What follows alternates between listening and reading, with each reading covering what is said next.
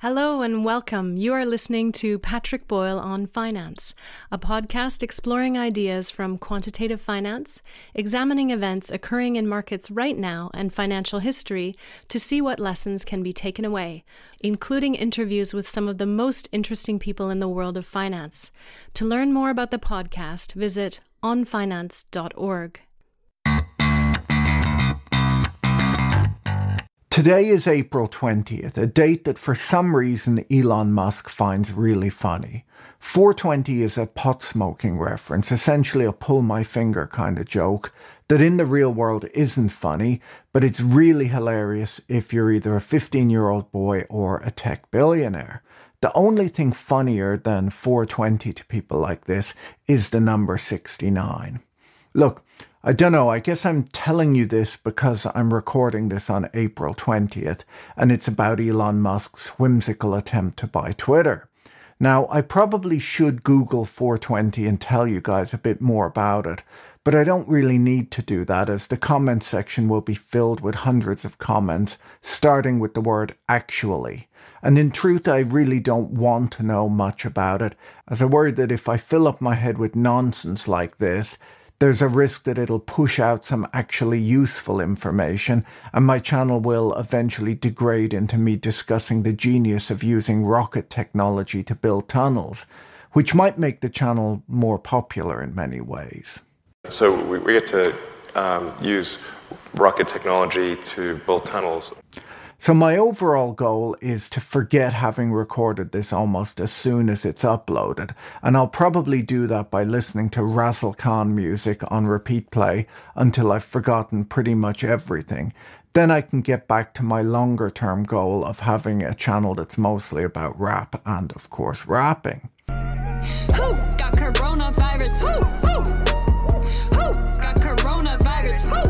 The real struggle here is that trying to apply financial norms to Elon Musk's proposed takeover of Twitter is truly a pointless task. And I guess before digging into this story, I'm trying to warn listeners that if you don't know about why he finds 420 funny, and if you don't know about his possibly jokey offer to buy Twitter for $54.20 per share, you may need to find another podcast. The world might make more sense to you if you never hear about any of this stuff. So, anyhow, you've been warned. Over the last few weeks, Elon Musk, the inventor of the light bulb and the tunnel, disclosed that he had bought a major stake in Twitter, agreed to join its board, reversed that decision, and then launched a bid to take the company private. His offer values the company at $43.4 billion, but he acknowledged that his offer to take Twitter private may fail. Now, Elon, of course, does occasionally like to pretend that he'll do mergers and acquisitions because he's bored, usually making such announcements on Twitter. He spent around three weeks back in 2018 pretending that he was going to take Twitter private at $420 per share later claiming that this was a joke and settling fraud charges with the SEC. More recently, he started claiming that it was not a joke. It's hard to know what to make of this. Musk announced his bid to buy Twitter last Thursday in a filing with the SEC, in which he said that he would unlock the company's potential to be the platform for free speech around the globe. I think what he means by this is that once he owns Twitter, he'll be able to achieve his childhood dream of getting to call anyone he dislikes a pedo online. Who are we to question the dreams of the man who invented video games and Twizzlers?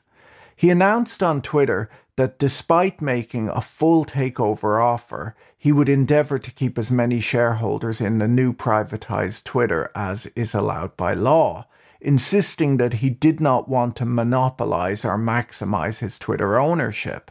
So I guess he wants to buy the whole company and keep it owned by the shareholders, which is a bit of a confusing idea. But anyhow, when Musk, the inventor of the battery and the electric toothbrush, was pretending to take Tesla private back in 2018, he similarly stated that he was going to let all of Tesla's existing shareholders remain shareholders in the new private Tesla. This, of course, made no sense at the time and makes no sense today. It's amazing that the man who invented the autonomous vacuum cleaner and penicillin would put forth a plan that makes so little sense. In his typically understated fashion, in an interview at a TED conference, he described his bid as a benefit to humanity. Civilizational risk is decreased the more we can increase the trust of Twitter as a public platform, he said. So, yeah, we have to keep in mind that reducing civilizational risk is of great importance to Musk the inventor of the space shuttle, as if he saved civilization through his purchase of a website, he might not need to move to Mars as he appears to be planning, where the average temperature is around minus 80 degrees. Now, some of you might be wondering if that's minus 80 degrees Celsius or Fahrenheit, and in truth, it just doesn't matter. It's minus 80 degrees.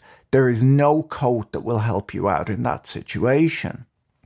If Musk can save civilization by owning a social media company, he avoids living the rest of his life in a freezing underground bunker on a distant planet with an unhospitable atmosphere, so you can see why this matters a lot to him. Importantly, he also announced that he doesn't care about the economics of the deal at all, adding that he has a plan B if the bid is not successful. In contrast to nearly all viable takeover offer announcements, Twitter's stock price actually fell by 1.7% on the day of his announcement to $45.08, implying that the market put lower odds on Musk buying Twitter after his formal announcement than it did before the announcement. I'm guessing that Plan B is the underground bunker on Mars or launching a competing social media company, which would cost less money than he proposes to spend buying Twitter. So, is this even a serious offer? Well, Florida man, Governor Ron DeSantis, seems to think that it is. He's threatening to go after Twitter's board of directors, saying that the firm fumbled its fiduciary duty by trying to scuttle a sale of the company's stock at a premium. But company boards are not obliged to just accept every bid that comes in above the current share price, or even to let the shareholders decide. The way corporate law works is that if the board decides in good faith that keeping the company independent and executing management's existing business plan will be worth more to shareholders in the long run than Musk's stoner themed offer, then they're allowed to decline the offer with no breach of fiduciary duty. Musk's 54.20 a share offer is, as he points out, at a premium to the price the shares were trading at when he started buying his stake a few months ago, though far below an average takeover control premium seen in most buyout offers. It's also well below the levels the stock traded at quite recently. Twitter traded above 54.20 on most days last year, so 54.20 may not be seen as a tempting offer to many long term shareholders, and many have come out and said just that. As we know, Elon Musk, the inventor of tiramisu and the hair transplant, uses Twitter polls to make almost all of his important life decisions. And so he, of course, tweeted a poll asking if taking Twitter private at 5420 should be up to shareholders or the board. And the good people of Twitter voted that it should be up to shareholders. Now, there is, of course, a way of letting shareholders make this decision called a hostile takeover offer, in which a buyer launches a tender offer which goes directly to the shareholders and doesn't have the approval of the board. If the shareholders agree to sell their stock at that price, the deal gets done. But this is not what Elon Musk, the inventor of teenage angst and roll on deodorant, did. He instead sent a vague, non binding letter to the company with a purchase price that's designed to make stoners laugh. Elon's initial offer is akin to driving around a residential area that you find you quite like and shouting out your car window at nearby homeowners that you'd like to buy their house that's not listed for sale. Now, as I said, most tender offers do get board approval first, and this is because boards have several ways to directly or indirectly block unwanted takeover offers. One way to block a hostile tender offer is by implementing a poison pill, which is just what Twitter has done, and I'll explain how those things work in just a moment. Now, a big question that we're seeing in the press is whether Musk can actually secure the financing to do a deal like this or not. The price action in the stock implies that market participants are not really taking this deal seriously and that they don't believe he can close the deal. When he was asked at the TED conference if he had funding secured, he replied, I have sufficient assets. And what that basically means is no. He's not pretending to have financing in place this time. His offer is contingent on completing of anticipated financing and due diligence. What that means is that there are many ways he could back out of the deal. If the market thought that the deal was likely to go through, the stock would be trading much closer to the bid price. If the market believed that another buyer might step in, the stock would be trading above the bid price. Right now, investors are not getting involved as it's just as likely that he dumps his shares as that he tries to complete a deal. A lot of people will say that Musk, the inventor of underground taxis and underground traffic jams, is a wealthy man and he can simply finance the purchase himself. After all, he's worth $260 billion on paper, and he only needs to come up with around $40 billion to buy the rest of Twitter at 54.20 per share. The most straightforward way to do this would be to sell some of his stake in Tesla and SpaceX. One downside of doing this, though, is the hefty tax bill generated by those sales. He would need to sell more than $60 billion of Tesla stock to get $40 billion in cash, as he would need additional funds to pay the capital gains taxes. This would likely push down the price of Tesla stock, both because of the large stock sale, but more so because it would signal to the market that he had lost interest in Tesla and was shifting his focus to Twitter. It's a bit like the way he appeared to lose interest in Grimes when the Tesla bot showed up. Now, another way to raise the money would be to pledge his Tesla shares in return for a multi billion dollar margin loan, which he could use to do the deal. But unfortunately, he's already pledged over half of his Tesla shares for loans, and his ability to do this is capped by Tesla as to how many shares he can pledge in total. The reason for this limit is to reduce the risk for Tesla that a dip in the stock price would trigger a margin call, which would then cause a big liquidation of Tesla stock. He could possibly push Tesla to change this rule if he wanted to. Another problem with using his stock to collateralize a multi billion dollar loan is that most banks would be nervous about taking Tesla shares as collateral due to the volatility of the stock, which exhibits more volatility than Bitcoin. It's also a very expensive stock, meaning that it could fall a lot, making it very unattractive as collateral for a lender. When you add in Musk's reputation as a loose cannon, it's unlikely that he could do a deal this way. Other things he could do, though, is to get backing from a buyout firm. But once again, it's not obvious that they would want to get involved in a deal like this, where Musk has already announced that he doesn't care about the economics at all.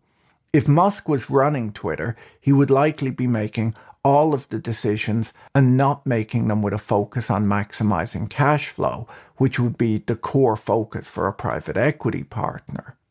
The Wall Street Journal reported on Monday that Apollo Global was considering investing along with Musk in a potential deal.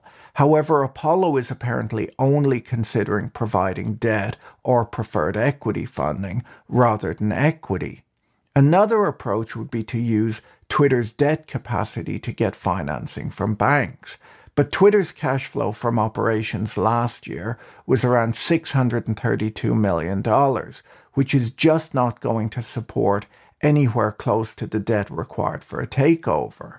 Okay, so that's financing. Now, we know that Twitter's board implemented a poison pill a few days ago. So, what does that mean?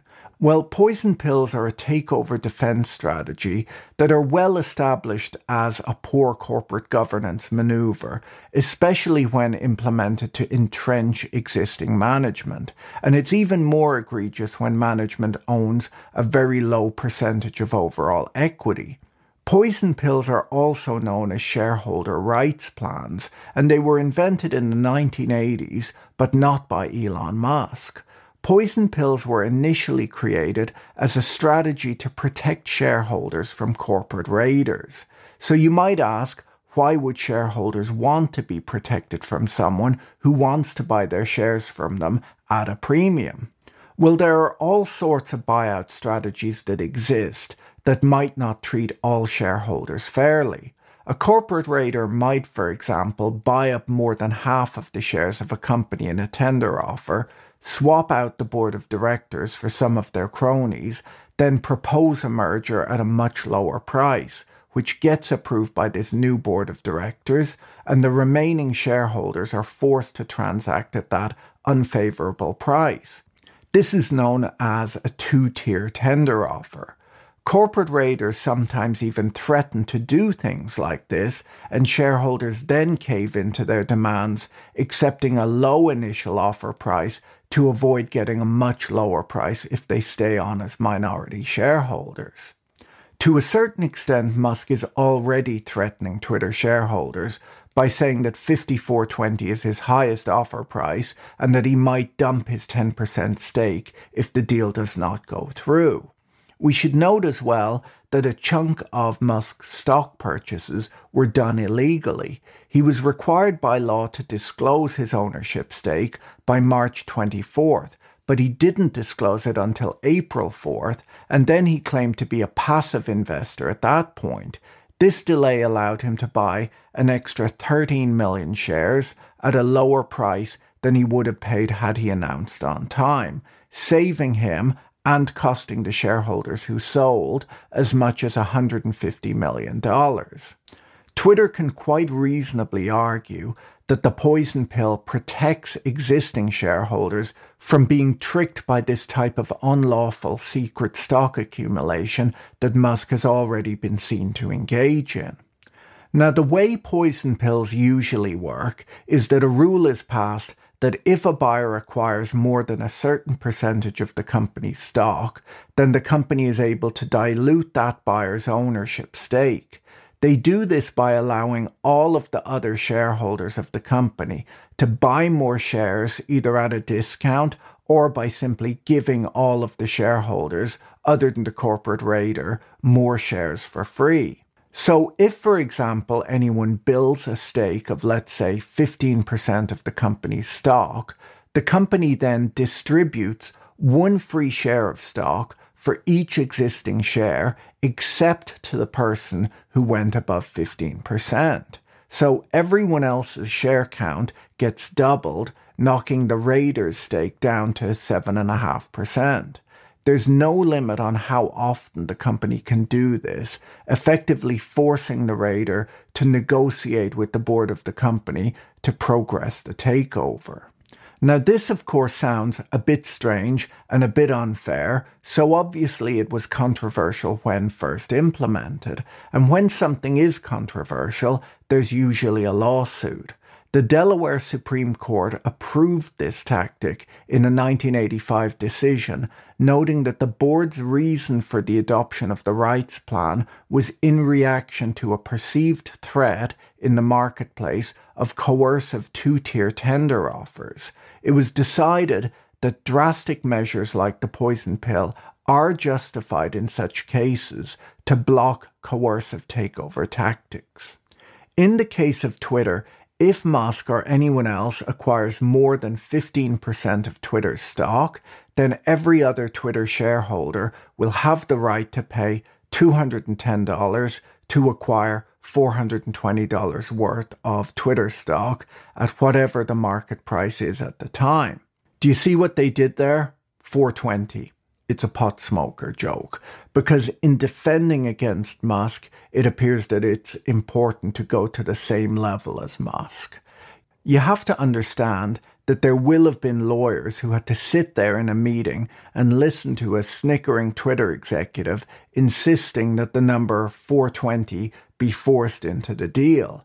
The lawyer will have said, Yeah, yeah, I'll put that in. They can buy shares at a 50% discount. And the Twitter executive will have said, No, no, you have to put in the number 420. It's the only way we'll be taken seriously. I feel that lawyer's pain. Anyhow, if triggered, the poison pill will both destroy the value of Musk's stake and dilute his votes. In the 1980s, a lot of companies put poison pills in place, whether someone was trying to buy up the shares or not. Today, they're generally only used to protect against corporate raiders, and they generally have short expiration dates. Adopting poison pills will never win a board an award for great corporate governance. In some regions, poison pills are illegal, and although they are legal, they're rarely used in the US. In March 2020, when the stock market fell quite a lot at the start of the COVID pandemic, a lot of poison pills were quickly put in place by companies who worried that hedge funds would exploit the market crash by taking big positions in their stocks and attempt takeovers on the cheap. Twitter's rights plan expires in one year's time. I guess they could have had it expire in 420 days. They possibly missed a trick there. So, as of right now, there is a bit of a stalemate between Twitter and Elon Musk, the founder of PayPal and Tesla. The Twitter board has managed to get some breathing space and can consider this bid and possibly try to find additional bidders in the open market. The poison pill will encourage Musk to negotiate with the board and to demonstrate that he has financing lined up. Essentially, he'll have to show that this whole thing is not an elaborate April Fool's Day prank. Musk is left with two main options. He can negotiate with the board and try to strike a friendly deal, or he can pressure the board into dropping the pill with a tender offer and proxy fight. Right now, he's hinting that he'll take the second approach. A tender offer is a public binding document filed with the SEC, which is available to all shareholders. It discloses the buyer's plans and, most importantly in this case, their financing. Shareholders, if they like the deal, can tender into this offer. Now, Musk won't be able to buy the shares right away, as the tender offer would be contingent on getting rid of the poison pill. But if enough shareholders tendered into this offer, the board would likely go along with them and get rid of the poison pill. If Musk negotiates a merger with the board, it allows the board to insist on protections for all of the shareholders. They can require that shareholders be given a choice of cash or stock in the new private company, and that there be enough funding in place so that if all shareholders elected for cash, they would get it. The board can still, of course, say no to Musk, but that's unlikely as shareholders would possibly be upset with them and the stock price would likely fall. But it's still within the range of possibilities, and if they did this, a court would be unlikely to intervene. Okay, so this is where April 20th's podcast ends, but the next day on April 21st, Elon secured funding for his takeover deal, and once again the stock price barely budged. So I'm recording this follow up piece to discuss the new information. So Elon Musk filed a Schedule 13D with the SEC today, which updates his prior 13G form, which was his offer to buy Twitter. The new filing shows a letter from his banks offering a $13 billion loan to Twitter if he buys it, a second letter offering to lend him $12.5 billion secured by $62.5 billion worth of his Tesla stock, and a third agreement is included between Elon Musk and himself that he'll put in place the remaining $21 billion. So this is now looking like a more serious offer than before. But the fact that Twitter's stock price barely budged means that it's not yet being taken seriously. So why is this? Well, the loans that Twitter would be taking on are variable rate loans tied to SOFR, an overnight lending rate. And when these loans are combined based on the current variable interest rate, it means that the annual service cost would come to around $1 billion, which Twitter could possibly cover based on current analyst projections. But things might get a little bit tight if Musk were to cut back on advertising on the platform, as he suggested he'll do. Next up is the margin loan made directly to Musk for $12.5 billion. It would be secured, as I mentioned, by $62.5 billion of his Tesla stock, a 20% loan to value ratio. Should Tesla's stock price fall below $546 per share, a level that it's been below in the last 12 months, he would be required to either pay back some of the loan or post more stock as collateral. He would have to pay a floating rate on that loan too, and at present the interest rate would be around 4%, which is 3% over SOFR. Along with amortization of 5% a year, he'd be paying his banks around a billion dollars a year for that loan. On top of that, he's committed to put up 21 billion of his own money. Now, of course, he could and he probably would want to get another investor to put up some of that 21 billion dollars. But if he made a tender offer tomorrow, he would have to put that up. So he hasn't yet made a tender offer, but he has shown financing, which means that he could do this. I'm not yet sure that he will, though the more money he borrows against his Tesla stock, the more he's at risk of getting shaken out of it should a correction occur in the stock price. And we have to wonder if he would really want to do this just to own Twitter. Right now, with his 10% stake in Twitter, he can agitate for any free speech changes that he wants, and management would most likely listen to their biggest shareholder, and actually the biggest tweeter on their platform. Additionally, if he has any turnaround ideas, I'm sure they'd listen to those ideas too. If his aim with Twitter is non financial, as he states, he can probably achieve it right now without doing a buyout. That's probably the main reason that the stock price was mostly unaffected by the fact that he secured financing. Because even if he can actually buy Twitter, it's not really that obvious why he would want to. Anyhow, if you enjoyed this podcast, it's mostly based on my corporate finance book, and there's a link to that in the show notes below. Talk to you again soon. Bye. If you enjoyed this episode, be sure to subscribe so you're notified when a new episode is posted. Thank you to everyone who is supporting this content on Patreon. If you enjoyed this content, you can find more like it on YouTube, on the Patrick Boyle on Finance channel, or follow us on Twitter at Patrick E. Boyle. Thanks for listening. Bye.